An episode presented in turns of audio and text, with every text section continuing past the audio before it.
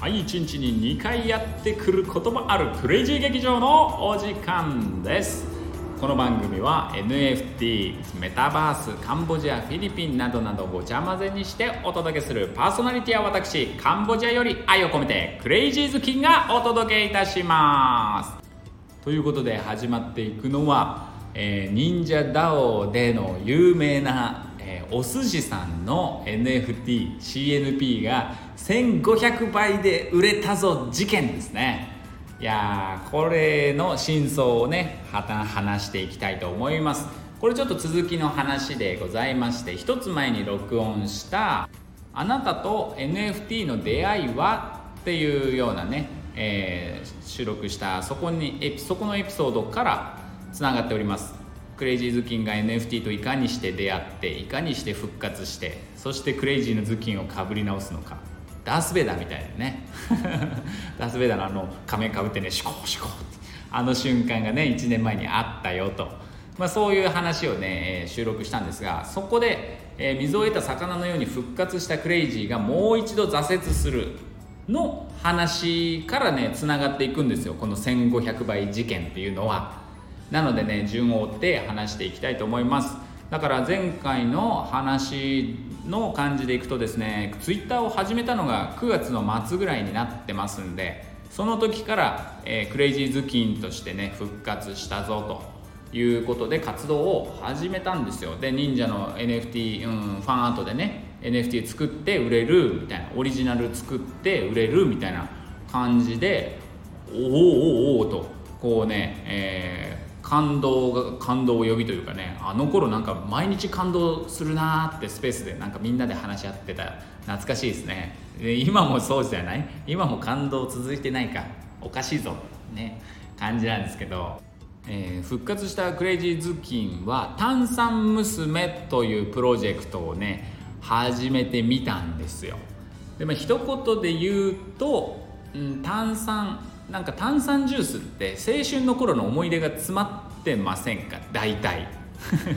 ま炭酸飲めない人もいるんですけどあの炭酸の CM とかねあのそういうの懐かしいやつとかいろいろあったりしながら高校時代とかねよく炭酸飲んだんですよ。子供の頃とかね親戚のおばあちゃんが炭酸持ってきちゃうんですよねよくね。そんな感じで炭酸にまつわるエピソードっていうのはね結構な人が持ってる。あの頃青春を思い出すようなあの頃のエピソードっていうのが炭酸には詰まってるなっていうことに気づいて発見してだから炭酸娘っていうキャラクターをね展開したいと思ってねいろいろやったんですよね。で当時ってそのなんかこうプロジェクトをやってみようみたいなのもねあんまりなかったんで結構いろんな人にこうねよかった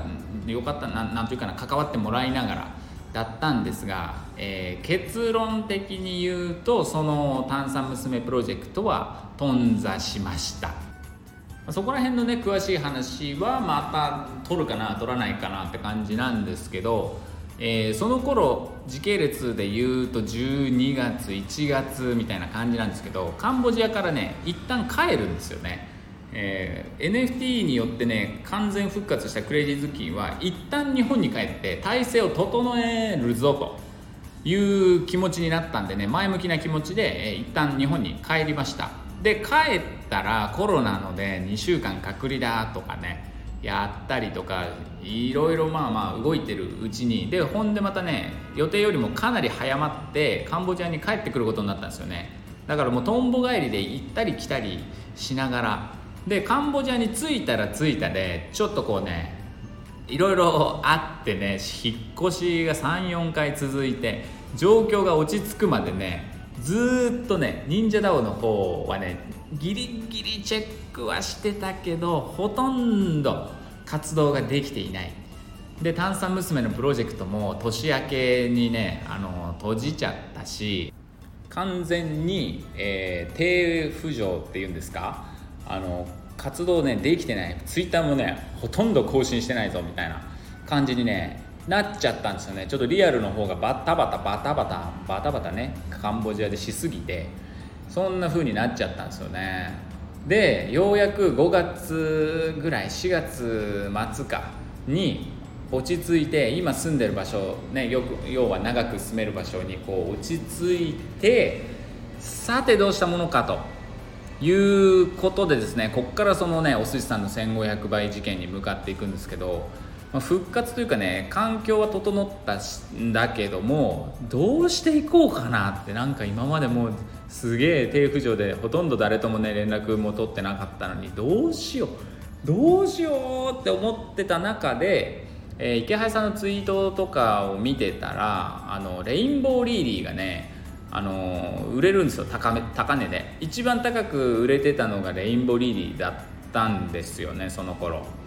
それで、まあ、しかもレインボーリリーって2種類あるというか自分自分が好きなのはあの耳とかね目のクマがあのレインボーのタイプのもの。あのレインボーリリーが大好きですげえいいなって思ってたんです思ったんですよね。で高でも実際高いからほとんど買えないっていうか買えない。ほんでそこでやっぱりね値段を調べてみました。リーリーレインボーって言ってね検索して。そこで出てきたのが、えー、1.5イーサのお寿司さんのレインボーリーディー、まあ、今自分がねアイコンにしてるレインボーリーディーなんですけどこれなんですよね。これが出てきました。でだけどこれ買う時ね本当は1.2イーサの別の似たようなというかねえー、同じタイプの耳が虹色のレインボーリリーがねあったんですよ実は。並んでて。でデザイン的にはうんほんとねどっちもいい。いやあっちの1.2の方はね筆は持ってなかったんですよね。お寿司さんの方はね筆持ってて。で自分絵も描くし筆あるのいいよなっては思ったんだけどもいやそのね0.3の値段の違い。0.3イーサでかいでかいでかい。もうでかいよってもうね。そんなの普通で考えたら1.2の方なんですよ。だからでしかもまだねお寿司さんが持ってるっていうのをね分かってない状態で1.2と1.5を視野に入れて考えてました。ででもどうしてもやっぱりね値段の問題もあって1.2の方に心が動いてたんですよね。そっちを買うつもりだったんですよ。でも高い買い物だから全然決断できなくってちょっと置いてたんですよね。ちょっとって言っても1時間とか2時間とかそんなんです。よでいよいよ決意して決心して1.2の方を買うぞと思って買おうとしたらそのねリストが切れてたんです。その時間の間に。でオファー制になってたんですよね。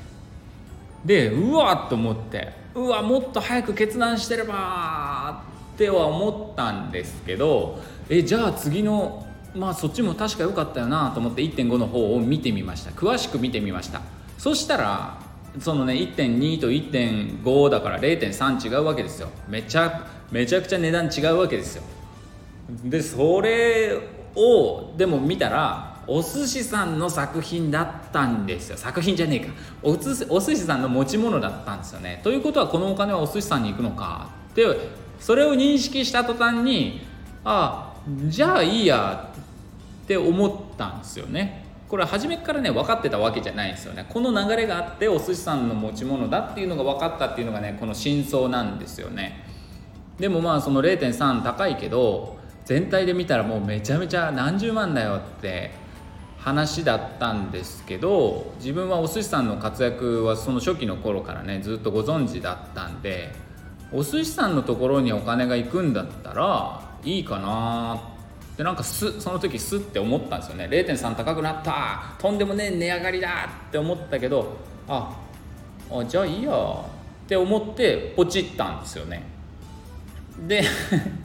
それが1500倍事件の、えー、真相ですね。お寿司さんはその当初からねミントされてたんで0.001イーサーで出してたのが自分が1.5イーサーで買ったんで、えー、1500倍だということで激震が走った。1500倍事件だったんですけどもねまあこんな感じだったんですよね。だから自分としては、えー、何気なくだったけどもお寿司さん知り合いの知り合いのっていうかね本当に一方的に知ってるような状態でしたけどあのご存知のクリエイターさんの資金に活動資金になるんだったらいいなって思素直になんか思ってポチれましたねその瞬間ね。うん。高い買い物でした。めっちゃ高いよ。自分の持ち物の中でパソコンの次に高い。ですよ。そんな買い物ね普通しないんですよ。普通しないんですけどこれはねあのどうしてもレインボーリリーが欲しかったんです。でレインボーリリーを見た時にめっちゃ可愛いなって思ったしそれを擬人化したキャラクターでコレクションを作りたいなって思ったんですよね。だから自分としてもこの低浮上何ヶ月も低浮上になってしまって今更もう復活できんのかできないのかなんかよくわかんないよっていう中の、え賭けだったんですよね。レインボーリリーをなんとか手に入れてレインボーリリーの擬人化のコレクションをやろう。それを世界一にしよう。レインボーリリーリリーレインボー世界一ってね、えー、いう掛け声とともにね、えー、世界一のコレクションにしたいなということで、えー、この高額な、えー、1500倍事件を起こしたんですね。そういう話でした。だからいろんな挑戦といろんなこの流れがねある中で起きた話なんですよね。でも自分としてはその挑戦があったので、えー、ポチったんです。でもそのポチる時にねさっき言ったみたいにお寿司さんだったらいっかって思えたんでポチ入れたんですけど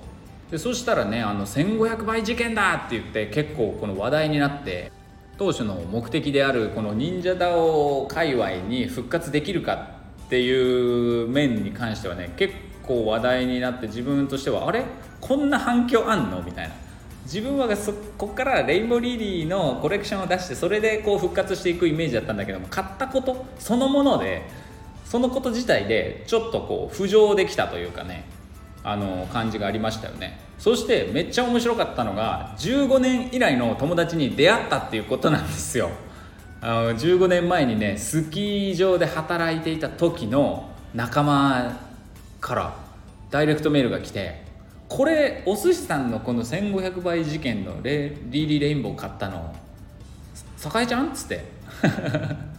クレイジーかい?」って言って、えー、連絡が来てですね「えもしかして D かい?」なんつってねその運命のというか運命のというかね衝撃の再会を果たしました